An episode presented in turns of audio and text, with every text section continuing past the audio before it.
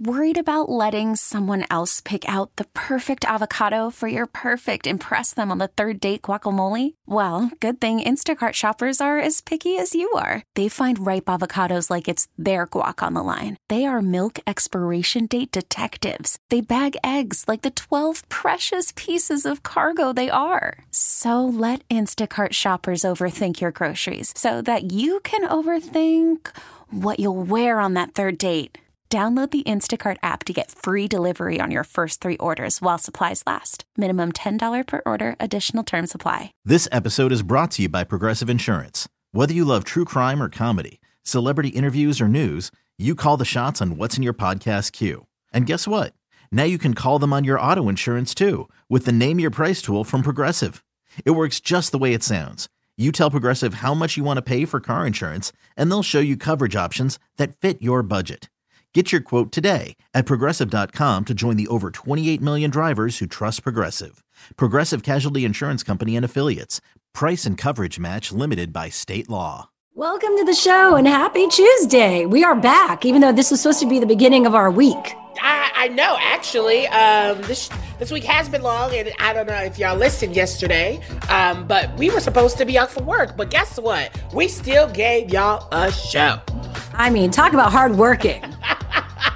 No, it was actually really funny because we were almost done pre-recording and we found out close to like we had two segments left and we found out like, oh, we could have had today off. I know. It was one of those moments where you're just like, okay, breathe through this. And yeah, that happened. Oh no, I wanted to throw everything. I was like, I could have been in the bed. Are you kidding me? I could have taken a vacation, three day vacation. Oh God. Well, we hope you enjoyed your three day vacation, but tell them what's coming up on the show.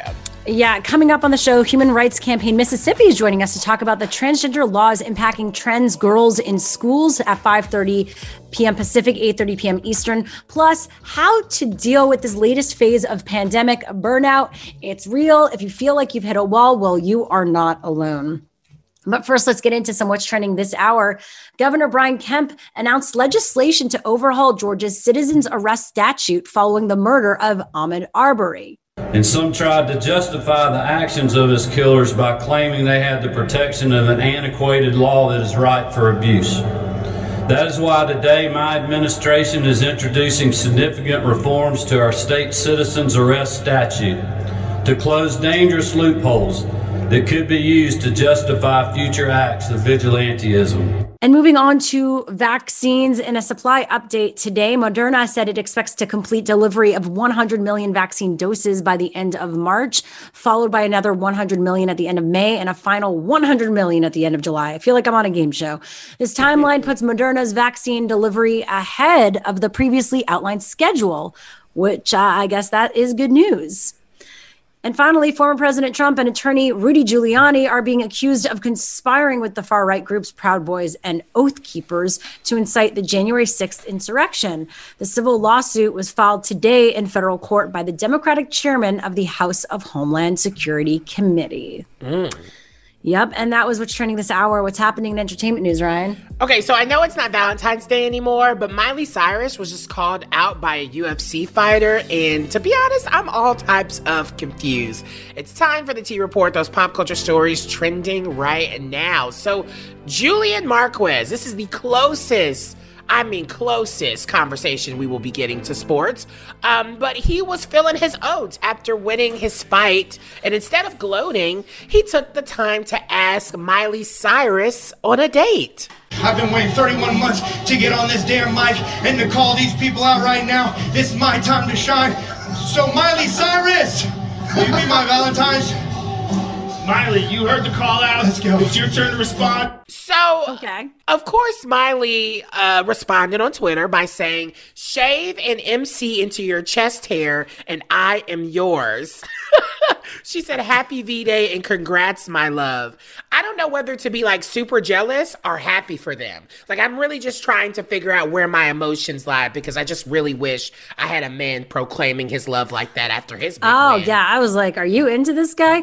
I mean, it is impressive. He he obviously knew he was going to do this, or did this just pop up in his no, head? I mean, I think it may have just popped up. I think it may have just popped up but it's also the adrenaline as well. Like you're feeling it, you just won, you knocked that dude out, and like you're all good to go. So I don't I mean, know. He's pumped up. Like he is in that video, like sweating, like this is the one thing I have to share in my life. Miley Cyrus, will you go out with me? Like it's an intense moment, but it's kind of hot. I guess if yeah. you were her, you might be like, hey, all right. It, um, it's, it's really hot actually. But um, moving on really quick, I want to tell you guys about your chance to win your way into an exclusive pay-per-view concert special with Max and his Color Vision Deluxe experience on Saturday, February 27th, 8 p.m. Eastern, 5 p.m. Pacific. Head over to WeAreChannelQ and enter for your chance to win a pair of passes plus a VIP meet and greet with the one and only Max Honey. Go ahead over there to the website and find out all you need to know. I got more T report coming up next.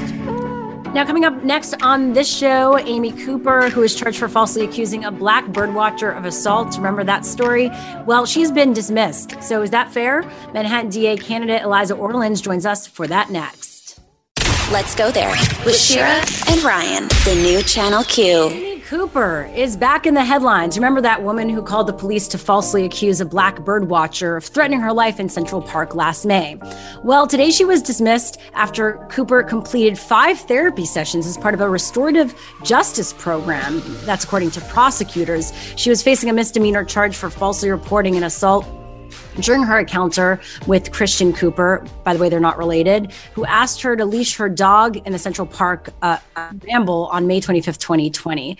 Joining us right now is Eliza Orlins, who's a New York City public defender and Manhattan DA candidate who dove right into this conversation today and our favorite went viral. Really, I mean, uh, you've been tweeted by everyone uh, around this topic. Thanks for be- for being back. Always great to be here with you too. You know, I love you. Oh, thank you. Well, what do you think about this case getting dismissed? What was your hot take? I think some people misread the what I tweeted about this, which is just that this is the system working as it's designed. Because mm-hmm. I've worked my entire career as a public defender, and I've had cases where restorative justice would have been absolutely appropriate, where a dismissal at the end of completing counseling sessions would have been appropriate. But the Manhattan District Attorney's Office has never allowed that to happen. And the fact that this time, when it's a white woman who is comes from a privileged background who is accused by a black man all of a sudden they are okay with using restorative justice with ending the case in dismissal. And so it really just is another example of how we have two different systems of justice here in the united states and specifically here in manhattan. Tell us a little bit more about this program if you can, because it seems like all she had to do was do five therapy sessions, which is that equivalent to this man basically almost losing his life if the police had came and anything could have happened. It could have been another George Floyd situation, even though I believe this was before, like right after, it was back to back when this happened. So yeah, I think they what, were the same day. Yeah. so tell tell me more about this. Is this something that's always been in place? Like there's an option there for people to to have to do this?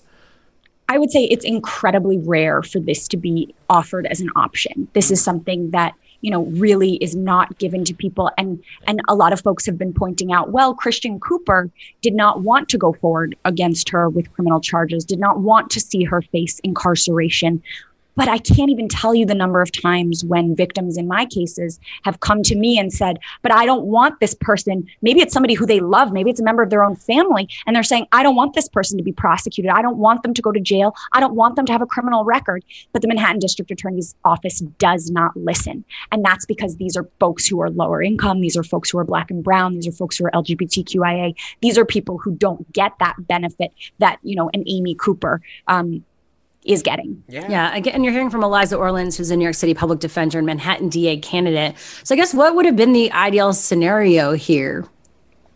Listen, I don't think that necessarily there's a scenario different from what occurred that we should be advocating for. I just think we need to be expanding our idea of what justice looks like for all people. And so, you know, I'm running for district attorney on a platform that's designed to not default to incarceration in all cases, to not say, oh, this person committed a wrong, we must incarcerate them. Mm-hmm. Like that can't be the way in which we operate because that's not what's keeping us safe. That's not actually helping people. That's not building back. I actually think we should be expanding the use of restorative justice practices, but I want to see it used in cases where the person who's accused of a crime or who has committed a crime is not a white woman. Yeah, and I think mental health is a huge part of the conversations when we're talking about, especially the conversations de- talking about defunding the police, right? Having a mental health expert on around and to de-escalate situations. So I do think that's important, but in this case, it feels like it was used uh, in a completely kind of manipulative way to just suggest that, oh, well, the therapist says that she's all good to go. So I guess what entails when you're talking about mental health in these spaces, is that enough to just base it off of a one therapy session being like, oh, we think it's good? Or, and how do we balance that conversation so it's not used into a, uh, it's used as a tool to continue the system how it is in a way?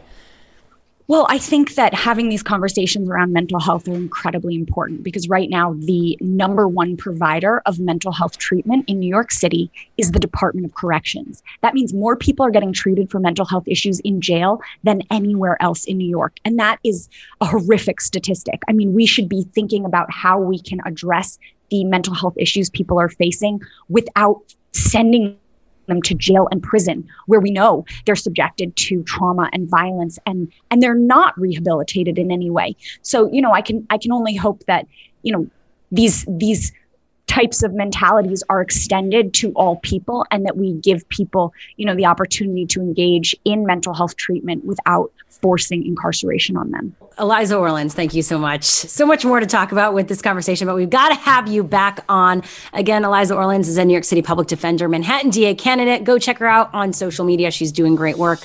Have a great day. Thanks for having me. Yeah, everyone check us out, elizaorlins.com. Let's go there with Shira and Ryan, the new Channel Q. A recent paper found that increasing access to Medicaid coverage under the Affordable Care Act can help keep people out of prison. Joining us right now is one of those individuals who was part of this paper, Erkmen Aslim, who's an assistant professor of economics at Seidman College of Business at Grand Valley State University. Thanks for being here. Thank you so much. Uh, so this, yeah, this is a pretty uh, bold statement to make and very important to note. What inspired you all to write this paper and dive into this topic? Previously, we were investigating the effect of health insurance on disadvantaged populations, and we have done several studies looking at low-income adults.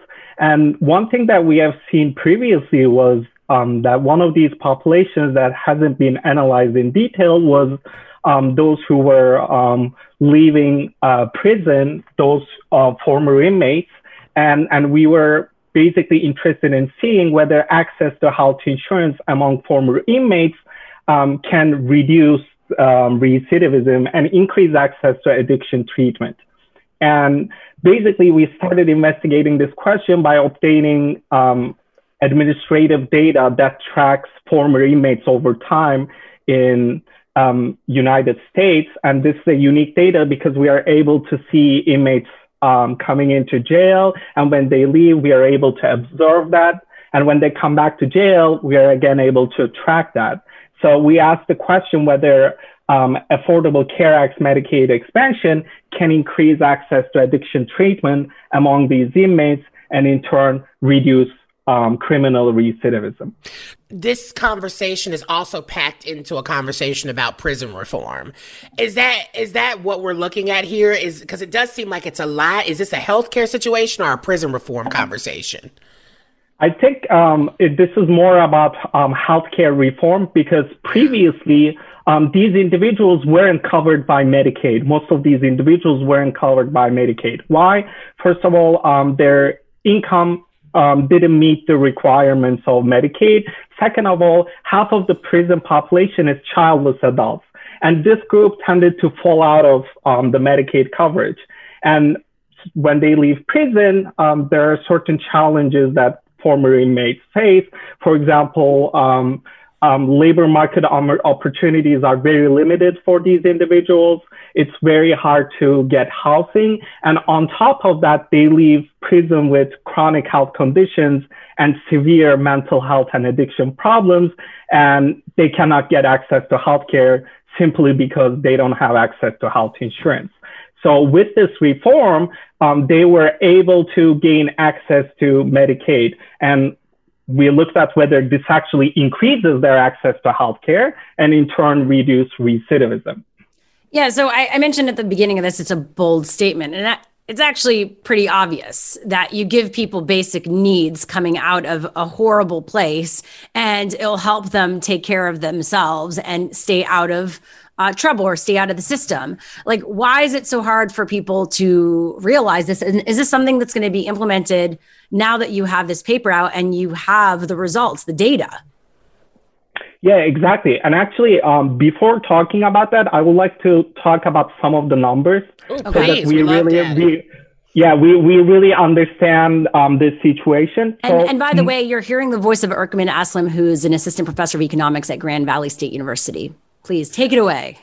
Perfect. So more than half of state prisoners, and um, the number is 58%, and at least 40% of federal inmates have um, substance use problems. And you might be wondering, well, do they get access to care when they are in prison? The answer is basically yes and no.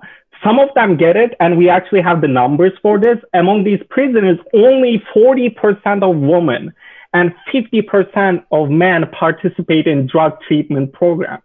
So this simply says that not all of them get access to treatment. So we have a serious problem here. And you might be wondering, well, what happens when they're released?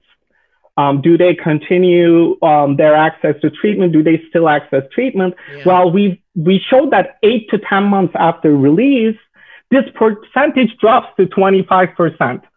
So from 40% to um, 24%. And within three years, most of them recidivate and come back to jail, and 30% report um, using illicit drugs in the past month. Will this be implemented? Is this something that the Biden administration will see and say, okay, we need to do this? We need to do something about this? We hope to see this, and we hope that our um, results inform um, the policy process. There's currently 12 states that didn't expand Medicaid. So hopefully they see that um, expanding Medicaid has implications beyond improving health outcomes. So it's not only the improvement in health outcomes, but we also see decreases in recidivism. So it definitely affects many different outcomes across the board. That was Erkmen Aslim, an assistant professor of economics at uh, Seidman College of Business at Grand Valley State University. Uh, thanks for being here. Thank you so much. Coming up, Drag Race's Sherry Pie apologized uh, for sexual abuse and catfishing on the Tamron Hall show today. And guess who was also on the show? Our very own Ryan Mitchell. More on what went down next. Let's go there with Shira and Ryan, the new Channel Q. Drag Race star Sherry Pie was kicked off the show because it came out that he had catfished and basically sexually abused folks for dates, mm-hmm. right? And for now, nudes, not even dates, because he was under a false identity. Mm-hmm. And so basically, Tamron Hall, who has a talk show, award winning, and it's really great. She's been a journalist for decades. Mm-hmm. She invited him on the show to get the story, right? And she was then dragged yesterday when she announced this for even having him on the show. That's where our own Ryan Mitchell comes in because he put out some tweets, and I guess the producer saw his tweets and they're like, you know what? We want your take.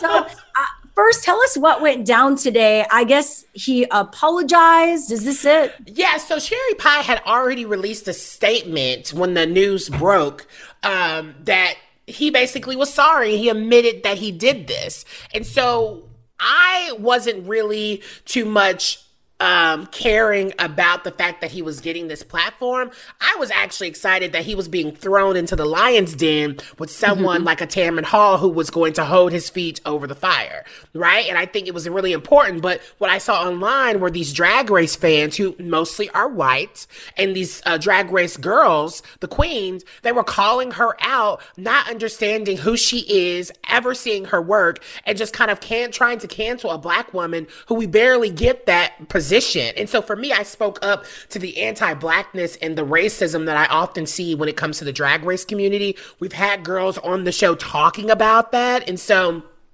I felt like it was mm-hmm. important to kind of highlight that, right? Not second guessing that she can't handle an interview like that if you're familiar with her work. Um, and so, yeah, they asked me to come on the show with that perspective. Um, and I thought it was going to be a panel situation, like it was going to be someone else who had opposite ideas from mine. But really, it turned out to just be a one on one with me and her, um, which was really shocking because this is my first ever television hit. Yeah.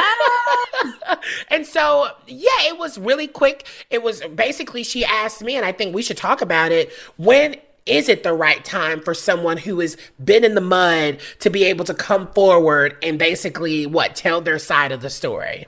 Just because someone tells their side of the story, it doesn't mean necessarily that we're saying it was okay and that they just get like, oh, they get the what's it called, uh, get away Like a with it. pat on the back. pass. Yeah. Mm-hmm. They don't get a pass. And I I think we need to distinguish that because I think broadcasters and journalists like Tamron Hall have a job to tell the stories of these people. These people are part of culture. And also you tell the story so you hold them accountable accountable. So we realize that as a society, we don't let other people do this or other people realize that they mm-hmm. can't do this. Yeah, and he and he's been quiet. When I tell you season 12 came out like last year, he's literally been silent. And so this is his first time even saying anything, and I'm happy that he had he needs to be publicly uh, held accountable Yeah. for his actions, right? But I also wanted to make sure I showed up for the victims and the survivors of this being like they should be able to get their um their turn, their platform to talk about their experience and what they're going through because it's traumatizing seeing this course. man who is at the end of the day cis and white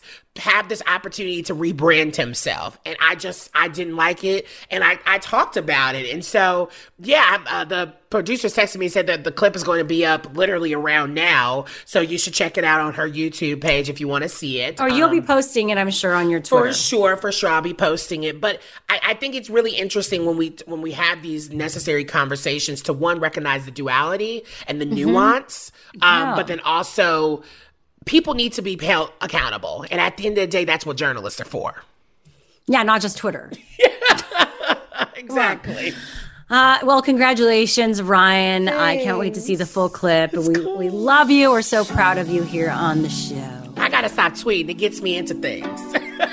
I got you into something good, though. yeah, Hey. sure. Now, uh, coming up on the show is Caitlyn Jenner running for governor of California. More details on that next.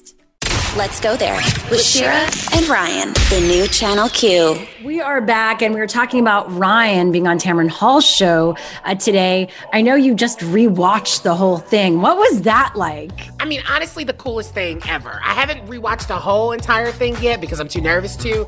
Um, but the link is up. I know we literally just was like, oh, it'll be up around this time. But the link is finally up. It is exists on her website. Oh, and let me just tell you. They call her the future Oprah. What if she? I can say I literally did a sit down with the future Oprah one day. I'm just uh, saying. Yeah, and then what if she, like Oprah, they would launch shows spin off with all the folks that were on the show? I don't know. You know, What I'm it's, talking it's about. a possibility if y'all watch it, share it, like it, comment on it, tell your thoughts. I don't know. Maybe the more attention online it gets, then it's like, Yes. Can you, You make me your white lady sidekick? You're my, you're what Chel- uh, Chuy was to Chelsea Handler to me. You're he, Okay, Chuy great. was so cute. Chuy was the perfect person. R.I.P. Rest in peace, Chuy.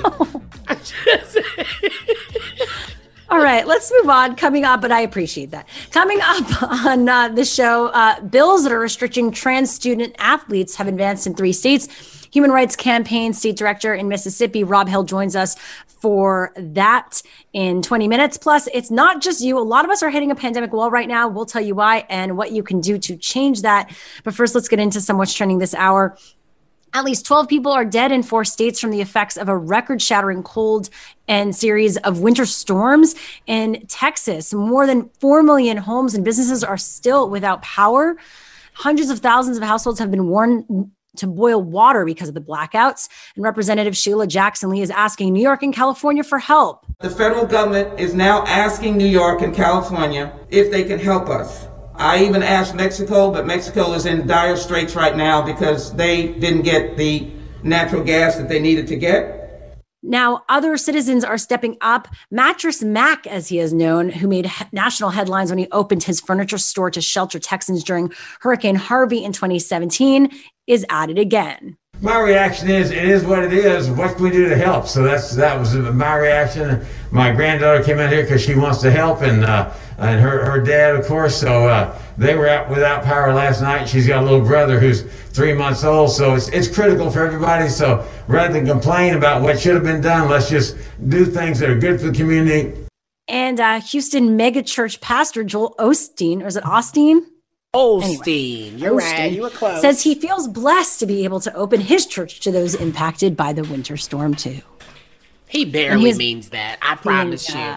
Remember when yeah. they basically forced him to help out the last time and, and he didn't even want to help during the hurricanes? Yes. Yeah. I don't trust him. He's being called out for saying he's blessed to help out the needy. He's so annoying. And uh, finally, Caitlyn Jenner will not be running to be the next governor of California. Jenner's manager has squashed a rumor that Jenner is considering a run for office if Governor Gavin Newsom is recalled. She said Caitlyn is not running for governor, has never considered running for governor, and is very happy doing the work that she is doing doing to promote LGBT rights and spending time with her 18 grandchildren and 10 children. That comes from her manager, Sophia Hutchins. Republicans are pouring money into the recall effort over Newsom's handling of the coronavirus pandemic. Trump supporters in the GOP have dumped over $3.5 million into the initiative, and proponents say that they have gathered enough signatures to trigger the recall. That's news to me. I didn't know Sophia was now her manager. Wow, that's interesting. Um, but yeah, maybe Kim Kardashian can be Attorney General. Who knows? Stranger things have happened. That was what's trending this hour. What's happening in entertainment news, Ryan? Remember when The Rock was still entertaining the idea of running for president? Well, it is time for your T report. Those pop culture stories trending right now. So I'm not sure if you all knew this, but The Rock has a new show that is basically about his life growing up. It's called Young Rock on NBC. Um, and he's doing a whole bunch of press right now. And basically, this question he was uh, is continued to be asked in his press runs. Right? Is he going to run for president? Here's what he had to say in this new interview. He said, "I would consider a presidential run in the future if that's what the people wanted. Truly, I mean that. I'm not flippant in any way with my answer. That would be up to the people. So I would wait and I would listen. I would have my finger on the pulse, my ear to the ground." But my question is do we really need another celebrity in chief? He's a better celebrity in chief. I think he has a heart. So I'd be okay with I that. I don't know him personally, so I can't say if he has a heart or not. I just know he people love him and he has really He's not as problematic. He seems to be a good person. Yeah, I don't know. Let us know at LGT Show on social. And of course, find this story on WeAreChannelQ.com. That is your T Report. Well, coming up on the show, are you hitting a pandemic wall right now? Well, you're not alone. And what to do about it? That's next. Let's go there with Shira and Ryan, the new Channel Q. Have you been feeling burnt out lately, like you've hit a pandemic wall? Well, you are not alone. And here to help us navigate this is Jessica Gold, who's an assistant professor in the Department of Psychiatry at Washington University in St. Louis. Thanks for being here for this topic. Thanks for having me. You know, when I read this article uh, on, uh, it's actually in HuffPost.com, I actually have been feeling this lately. I've been feeling a bit, yeah, I guess burnt out. That's all I can say. Or just like I, I need a break. I'm feeling like I, I'm worried. I'm not excited about the things that typically ex- excite me, and I hate when that happens because for me that's a sign. Why do you think that's hitting us now? Is this a different burnout than other moments of burnout during the pandemic?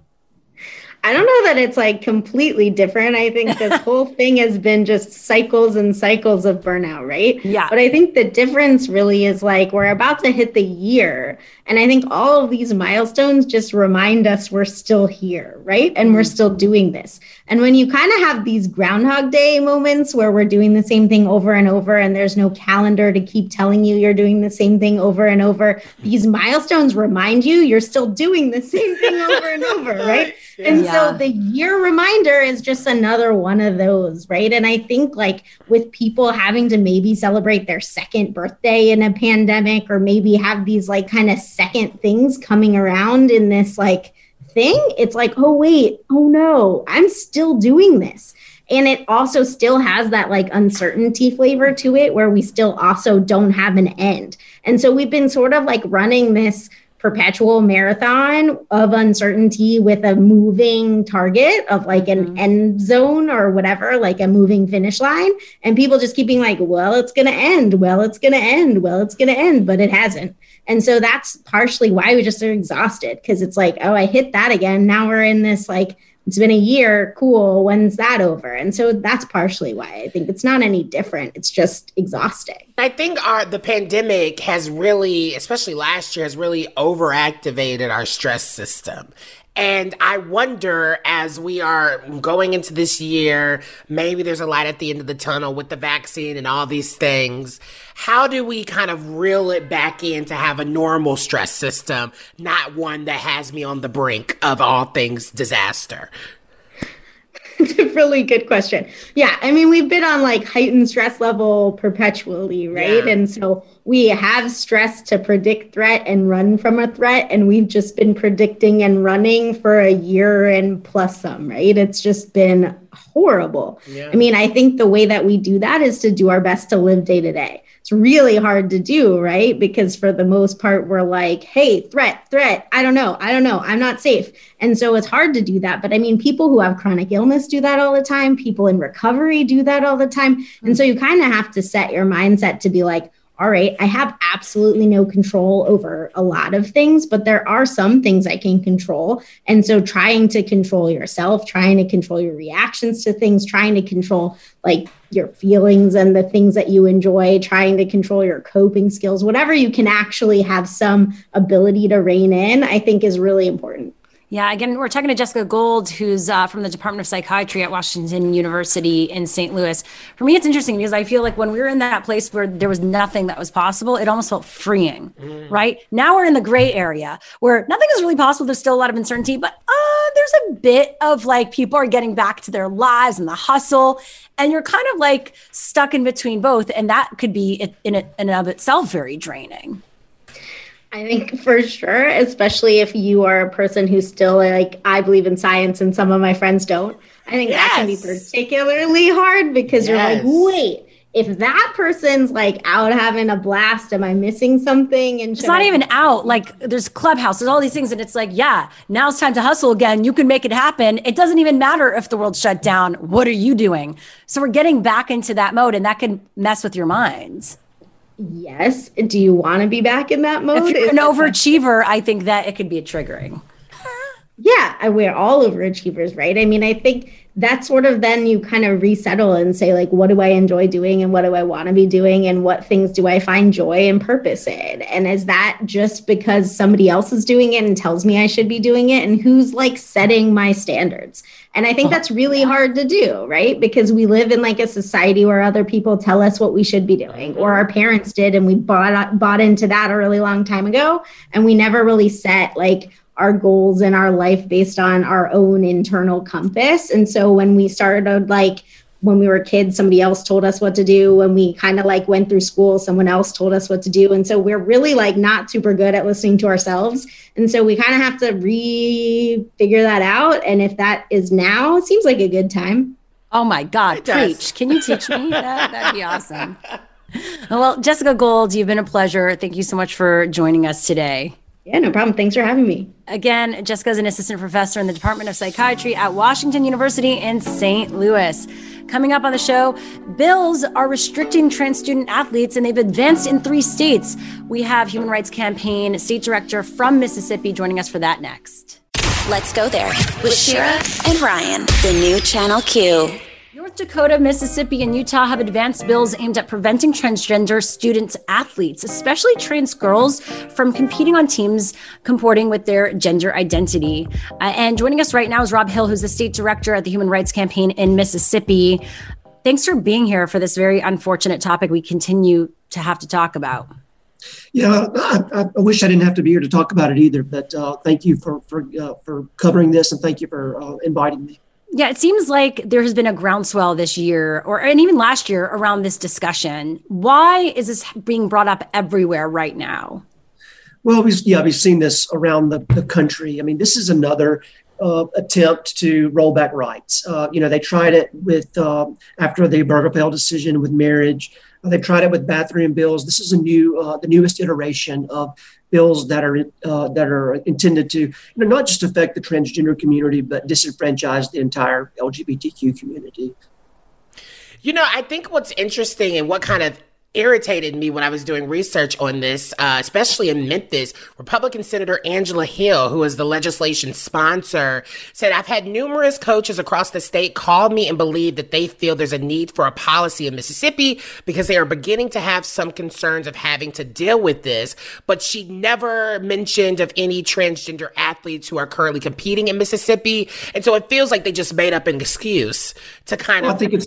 Yeah. to, to come yeah, up into this and I wanted totally I wanted to get your reaction to to that because it just feels like a, a dismissal of the the real problem here. Yeah, that's totally. You know, we I don't believe that for a minute. We don't have this is not an issue. We don't have we don't know of instances where men and boys are um, attempting to or pretending to be women um, you know, in, to have a competitive advantage. Uh, and, and, we just know from research and, and, science that they don't have a competitive advantage. Least transgender people uh, don't have a, a, competitive advantage. The only thing bills like this succeed in is is uh, increasing the stigma, which leads to bullying, which leads to violence against LGBTQ people and specifically, you know, transgender people. In Mississippi, the fourth murder of a trans person occurred uh, here in, in, Mississippi, a trans black woman uh, in Jackson on January 11th. Uh, and, and their response is to pass an anti-trans bill. Uh, you know, you know, again, this is a we're dealing with an epidemic of violence against uh, fatal violence against trans people, and bills like this don't don't help. They increase the stigma. Definitely. Again, you're talking um, or hearing from Rob Hills, the state director at the Human Rights Campaign in Mississippi.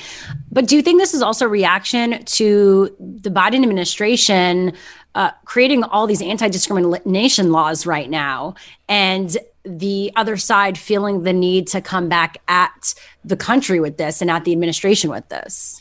That's definitely something that we're hearing from leadership um, uh, here on the ground in Mississippi, and I, I, suspect that's the case in other places. You know, anytime you know progress is made, and certainly uh, President Biden has rolled back a lot of the uh, the disenfranchisements that uh, we've seen under the previous administration. Anytime we see progress like that, we're going to see a, a backlash. We we expected, um, you know, as a result of the Bostock decision that occurred back in June, where the Supreme Court ruled that uh, sex under the 1964 Civil Rights Act uh, uh, includes uh, gender identity and sexual orientation as it res- as it relates to uh, employment protections. So we we suspected that we would get uh, pushback, and indeed we have. We've seen uh, an onslaught uh, here in 2021, just like we saw in 2016 as a result of the Obergefell decision.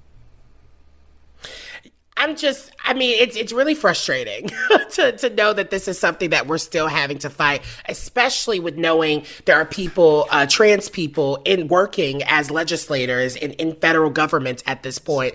Even though Biden Harris are making this most the most inclusive and diverse, you know, administration that we've ever seen. Is that really helping these smaller towns? I'm from the South, the Bible Belt specifically, so I'm understanding where all of this coming from. Do you think we're moving forward in a place as the Biden Harris administration are trying to, you know, really show as an example? Is that enough, really? Yeah, well, certainly we have a we know that um, we certainly were very pleased with this election. We worked very hard as yes. an organization to, to, to make sure that um, we had a Biden Harris administration. Um, but yes, I mean, we've definitely seen backlash uh, communities around the, the, the, country and certainly here at the statewide level. So it's it's evidence that there is a lot of work still to be done. Uh, just because we have a pro equality um, uh, executive um, administrator, the, the executive branch of the um, of our government is now pro equality, and I guess you you know arguably both uh, sides of the, the, the House and the Senate are, are pro equality as well. Mm-hmm. Uh, there's still work to be done. You know, one of the great things is that that in Mississippi, you know, over the last um, five years, we've had four communities um, uh, pass fully inclusive non-discrimination uh, protections. Uh, the business community has, has been uh, very vocal uh, against bad bills. So, so there is, you know, certainly we've seen, you know, the, the backlash that we've seen from the, uh, like we've seen this year in in, in uh, legislatures around the, the, state, around the country. But we've seen progress in, in community. So I want to point that out. Right here in Mississippi, we've seen that. Well, that was Rob Hill, State Director at the Human Rights Campaign in Mississippi. Thanks again for being here and for all your great work. Well, thank you for having me. I appreciate that. Now, coming up on the show, how Reddit became America's unofficial unemployment hotline and how you can get some of those benefits. That's next. Let's go there with Shira and Ryan, the new Channel Q. Reddit has been here for us in different ways during the pandemic. Of course, it blew up the stock market. We saw that with GameStop. Well, now it's helping those who are unemployed as well. I mean, it's not surprising that Reddit has this as a subreddit, which is kind of like a forum, right? So there's a forum called Unemployment. And basically, they get like thousands of posts a day from people trying to figure everything out because it is an old and antiquated system. Uh, from you know delays in payments and un- uncertainty about legislation uh, to what's happening at the labor department unemployment benefits. People are hitting up reddit to seek the answers basically. Which is so weird because i automatically i thought just by kind of glancing over this article before I read it, it was just interesting to to see like, oh, is this about maybe people are being able to monetize like the amount of comments or posts that they're making or if their thread becomes super popular then they can make some money off of it. But really this is just a space for people to i guess not to be so blunt and harsh about it but to find i was going to say something else but but to find oh. community is i think is a nicer way to say complain. And complain about the system and F the system. What is going on? Which I mean, same. I wish I had like a you know a group of people of like which I do. I guess it depends on that's it's basically social media. I just thought that's what Reddit always was, and now it's being like seen as this hotline of some sorts. Yeah, here's the thing. You ever try calling those hotlines? There's actually real government numbers, Ryan. no, the only hotlines that I used to call were sex hotlines when I was young. Wow. It's true. Okay. I did. I did. that that's another conversation. I'm intrigued. I did. I mean, did anybody? Did everybody used to do that? I didn't, but I guess now I'm thinking about it. Maybe I was a bit curious, or I should have been. Uh, but here's the thing: is like you call any of those numbers, it's hard to reach someone on the other end, and it's hard to get answers. I mean, I tried to change my address on my Social Security and IRS form. I couldn't even figure it out. So it makes sense to have forms like this where you know smart people are helping the not so smart people who just don't get what's happening and need to navigate it because it sucks. It sucks when you're in that place and you just want to figure it out and you can't even get any answers on the other end. Yeah, and I I, I have to agree with that, right? I think there is a, a, sense of one finding people who are going through the same thing. That's the good thing about social media and finding ways of how they're coping and maybe applying it to your own life to be like, oh, well, maybe this works for me as well. Um, and so I do think it's interesting, even though I know there's a dark side as well. Like this just feels like this may be the most positive side or positive thing that comes out of Reddit, in my opinion. I'm not really a Redditor. The most practical thing that comes out of Reddit. Yeah, yeah. And I mean, it's positive too. People are finding community, like I said.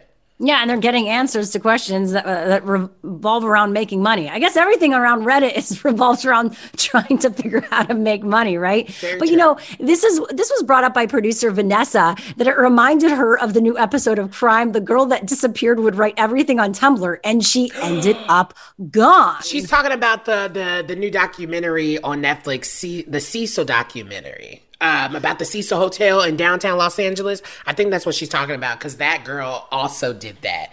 But, the, but on Reddit, you are anonymous. You have your username. Mine would be unicorn245 or something. It's not like someone could track me down possibly and say, oh, Shira, you know, I, I'm intrigued by this person. I'm going to track her down and then find her and do things. Well, anyway, if you have questions around unemployment and you've had a hard time getting answers, check it out. Maybe this will help you. R slash unemployment on Reddit. Coming up on the show, why social media is calling out South Korea after airing the Bohemian Rhapsody movie on TV. And hint, it involves gay kiss scenes. That's next on What's Trending this hour. Let's go there with Shira and Ryan, the new Channel Q. Well, because of the pandemic, Mardi Gras is no longer happening in New Orleans. So, you know what people are doing instead, Ryan? Yeah, I, actually, I do because I, I watch the morning shows and I tweeted about it earlier. So, I can't ruin it. But what are they listening. doing? They're, Oh, they're, they're calling it they're calling it Yardy Gras. All right, which I actually find it's pretty creative. It's pretty actually. out there. Yes. If you can't be out there doing the festival and everything, then you know celebrate on your yard in a safe way. I like this. No, it's actually really cute because it, it feels like uh, if you are familiar with Candy Cane Lane, it feels like that, but for Mardi Gras, where all of the houses in the neighborhood decorate their houses Mardi Gras themes, and people are going so elaborate. Like, I wish I was in New Orleans and I was just driving down neighborhoods Yeah. looking at the decorations. It seems really festive. I'm, I'm, I'm so here for this. And that way, if you drink, you already are at home. You have nowhere to go. It's easy to get back to your bed. Except for the people who are going to visit the houses because then they're not at home and they're just Yes, gonna be drunk safe. on the Yes. sidewalk. No, yeah, do not drink and drive. Uh, now, coming up on the show this hour for Black History Month, the real work that needs to be done to protect all Black women. We've got Erin Evans, Senior Enterprise Editor of Culture at HuffPost, joining us for that really great conversation. So stay tuned for that. But first, let's get into some what's trending this hour. Dr. Fauci learned that he is part of a new pop culture term. It's called Fauci. Fauci. Oh, Yes, here he is on Axios. There's actually a term in dating now called Fauciing someone. Do you know what that means? No, what does it mean? Uh, it means cutting off a relationship if you don't think that that other person is serious enough about social distancing and taking the pandemic seriously. Like, oh, I Fauci'd that guy. I'm gonna Fauci you. So you can watch that full episode on Axios on HBO tonight. The interview at 6 p.m. Eastern uh, and Pacific on all HBO platforms. What do you think about this Fauciing? I mean, I think Fauci is the America's father. I think actually he is the founding father um, because people love him so much and he's saving our lives. And so go Fauci. And our dating lives. There And you our, go. and our dating lives. Uh, and now, congressional Democrats renewed their focus today on passing President Biden's $1.9 trillion coronavirus relief bill. They face a mid March deadline, and Biden is participating in a CNN town hall event in Wisconsin tonight to discuss the coronavirus, the economy, and other issues. White House Press Secretary Jen Psaki said he will use that opportunity to promote his relief plan, including those $1,400 stimulus checks we're all wondering about, as well as hundreds of billions of dollars for schools, city, and state and coronavirus testing, vaccines, etc., cetera, et cetera. The huge. Finally, a TV broadcaster in South Korea blurred some scenes of men kissing in the Freddie Mercury biopic Bohemian Rhapsody and cut other scenes entirely. So everyone's freaking out about this. Obviously, SBS claims it is not uncommon to edit movies for content when broadcasting during earlier hours when children can watch. But one group objected, saying it's discriminatory. Duh. The attitude of dismissing both the story and scenes of sexual minorities as violent or sensational is nothing more than censorship that shows hatred and discrimination against sexual minorities. That comes from the Korean LGBTQ plus group Rainbow Action. And that was what's trending this hour. What's happening in entertainment news, Ryan? Olivia Wilde and Harry Styles aren't Instagram official yet, but they just came pretty close. It's time for your T report, those pop culture stories trending right now. So Olivia is directing Harry Styles in a uh, in her upcoming thriller Don't Worry Darling. Um basically she was praising um, the One Direction singer for his talent and warmth in a sweet post on Monday. She's actually been doing this, where, you know, because the film is wrapping, and so she's been honoring the cast and the crew of her new movie. Um, but it's her tribute to Harry that has everyone talking. Here's a little bit of what she said. Uh, quote, little known fact most male uh, actors don't want to play supporting roles in female led films. The industry has raised them to believe it lessens their power to accept these roles, which is one of the reasons it's so hard to get financing for movies focusing on female stories. And it goes on and on, just praising how amazing he's doing his acting. And to be honest, all I could think while I was reading this is, honey, he must have some really good D. he has some good, you know. Maybe, but it to go on Instagram and just proclaim basically your love for him in that way, it just feels like he she has like he's wrapped around her finger or she's wrapped around his finger. I don't Something's know. Something's going on behind closed doors. Let us know what you think about Harry Styles and Olivia Wilde. I thought that was super cute. Over at LGT Show on social and of course wearechannelq.com to check out any of the stories that I have talked about today. Well, coming up on the show, the real work that needs to be done to protect all Black women during Black History Month and every day. Erin Evans, the editor of HuffPost, joins us for that next. Let's go there with Shira and Ryan, the new Channel Q. As we celebrate Black History Month, uh, many people, including us, were highlighting the work of Black women who have been central figures of the fight for democracy and liberation. From Ida B. Wells and the suffrage movement in 1913 to Stacey Abrams and her work on the ground with communities and organizations to get Biden and then two senators voted in in Georgia, making the red state blue. Uh, and joining us right now is someone who wrote a beautiful piece in HuffPost about all of this, Erin E. Evans, who's a senior enterprise and editor of culture at HuffPost. Thanks for being here. Thanks so much for having me. So, as you wrote in your piece, HuffPost is honoring Black women of past and present whose life stories paint a portrait of America. Why was this something that you wanted to focus on specifically right now? Well, you know, when we first start planning Black History Month coverage, it, it happens, I think, much earlier than people think. You kind of have to think about, you know, what is the best way to talk about Black history in the moment today. And we started talking about what our coverage would look like back in late October, early November, it was it wasn't clear what the state of the nation would look like, um, and we didn't want something to be too celebratory if we had happened to reelect uh, former President Trump, um, but we also wanted to speak to really this momentum around conversations about what it means to protect Black women and, and celebrate Black women for the work that they do to make this democracy a democracy, right? And so, in thinking about what our coverage would look like, I knew that the work that Black women were doing in this country was going to be something that would be sustainable, but also something that is a timeless thing to talk about, right? And so, once I landed on covering Black women, for me, it was a no brainer to think about so many of the issues and topics that we talk about often around whether it's sexual assault or violence against transgender people, um, and thinking about our Black girls and, and how they are affected around um, the adultification around gr- literal girls who are yeah. seen often as adults, right? Um, and I wanted to really focus on Black women who were really doing the work of what it means to protect Black women um, and uplifting them in this moment where it's easy to say protect Black women and Black women save democracy and, and all of this, but what does the work actually look mm. like? And the women we featured are, are are doing the work, and we we want to pull in other communities to be helping in the trenches as well. Yeah, you know, I think about this conversation always in a lot of uh, things like this in, in, a very pop culture lens, and what we see with you know rapper Meg Thee Stallion and you know uh, Chloe Bailey from Halle and Bailey, and the the backlash that they that they constantly get over you know them just either being themselves or violence against them happening. It seems like we're in this repeated cycle where, like you said, people are always saying protect Black women, but if something goes wrong, it's like they're ready to pounce.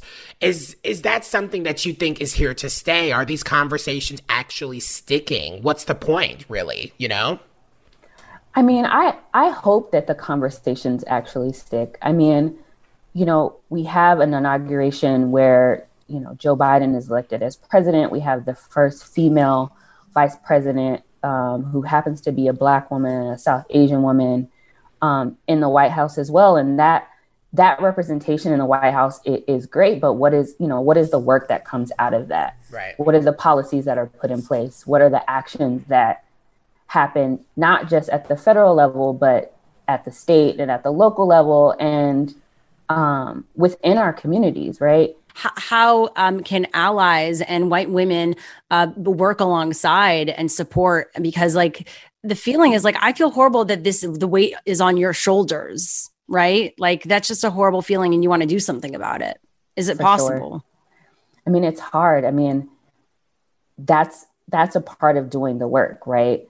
And like thinking about what access to resources that a white ally may have that she can share with a black woman organizer or even access to other people who might have resources. Maybe you aren't the person, but you, your yeah. friend or dad or cousin or somebody has access to some powerful person who can help open a door or give resources to, to make some of these policy requests or organizations be able to run and, and, and provide the support that that is needed. I mean, I think about um, you mentioned Kendall Stevens and uh, the piece she wrote for us around mm-hmm. um, transgender violence. It's like there's, you know, Black trans women thinking about housing instability and food instability and the intersection of so many issues that really culminate around their identity, right? And and the things that they can't get. What are the ways that we can support our most vulnerable? Yep, definitely. That was Erin E. Evans, Senior Enterprise Editor of Culture at HuffPost. You're amazing. Your piece is amazing. Please check it out at huffpost.com. Let's go there with Shira and Ryan, the new Channel Q. We're wrapping up the show as we always do with our Yes Queen of the Day. Yes, Queen. Cavanaugh Bell used his life savings to deliver meals to senior citizens confined to their homes during the pandemic. Those life savings were $640, and Bell is just eight years old. What are you doing with your life? Not enough. I just thought about my grandma because I didn't want her to catch the coronavirus. I told my mom, I, asked her if we can go to the grocery store to get stuff for her. But I started thinking about all these other people at her senior facility. So I used my $640, which was my life savings, to make 72 care packs to give to senior citizens. And a bunch of people shared my story, and people all around the world started donating. Look at all this food we got! Now, I find this so sweet. It was on the recount, and everyone was sharing this video. And I do love how these times have inspired so many people of a younger generation, all the kids out there to do great things. It inspires me. I, I bet it does, especially when we're, you know, contemplating our own lives and just fi- fi- figuring out where we went wrong. Um, I don't. I'm totally. Not... But also, you know, it's interesting as an adult when you have the, all the tools and ability to do everything. That the idea of doing what he did feels overwhelming. Like what? Stop yourself from actually doing it when an eight-year-old decides to do it and he actually makes it happen. It's like they told us to worry about the wrong thing. They told us to worry about puberty when they should have been saying worry about anxiety and mental health and adulting because that's what ruins our innocence. That I swear. Ruins everything. Now, uh, so this youngster, Cavanaugh Bell, definitely gets a Yas Queen today. And uh, we're moving on to Alexis Ohanian. This is the husband of Serena Williams. Well, he cheered his wife's victory to advance into the semifinals with a t shirt featuring a photo of the tennis star that read, Greatest female athlete. But female was crossed out. And everyone is celebrating on this picture. Uh, he was answering doubters who would not consider Williams the winner of 23 Grand Slam singles titles as the best athlete, period. And then he elaborated on Twitter, lashing out at Madrid Madrid Open director and former pro uh, Ion Tiriac, I'm not sure if I'm pronouncing that right, who suggested that Williams retire because of her age and weight. I don't get what is up with these people being so discriminatory to and sexist and racist constantly to Serena Williams. She always gets it from people. It's really unfortunate, but she's fortunate to have fans. Obviously, a lot of people on her side, including her husband, Alexis Ohanian. Yeah, and also it's because she's black. And yeah. tennis is a very white sport and they have tried to gatekeep it, but they can't gatekeep it, you know? It is her domain and she is the queen of that. Yes, and she actually did recently a tour of her Miami house where you can see where she puts all her uh, her trophies. It was pretty fun to watch. She's Ooh. cute. Now, uh, that was our Yes Queen of the Day, and that wraps up our show. Yes, Queen. And we're back tomorrow, weekdays here for you on Channel Q, 4 to 7 p.m. Pacific, 7 to 10 p.m. Eastern. Uh, tomorrow on the show, Texas lawmakers are trying to pass pro LGBTQ proposals. Well, that's a good thing, but do they have a chance? Plus, how public schools are working to recognize Black brilliance within a broken system. That and more tomorrow, as well as what's trending in the news. If you miss any of our shows or interviews, don't you worry because we post everything as a podcast. Just go to the radio.com app and search Let's Go There. It's that easy. Now we're sending you love and light. And honey, remember to slay. Stick around for Love Loveline where Dr. Chris will be covering the impact of pandemic on friendships. Ooh, that should be interesting. That's next.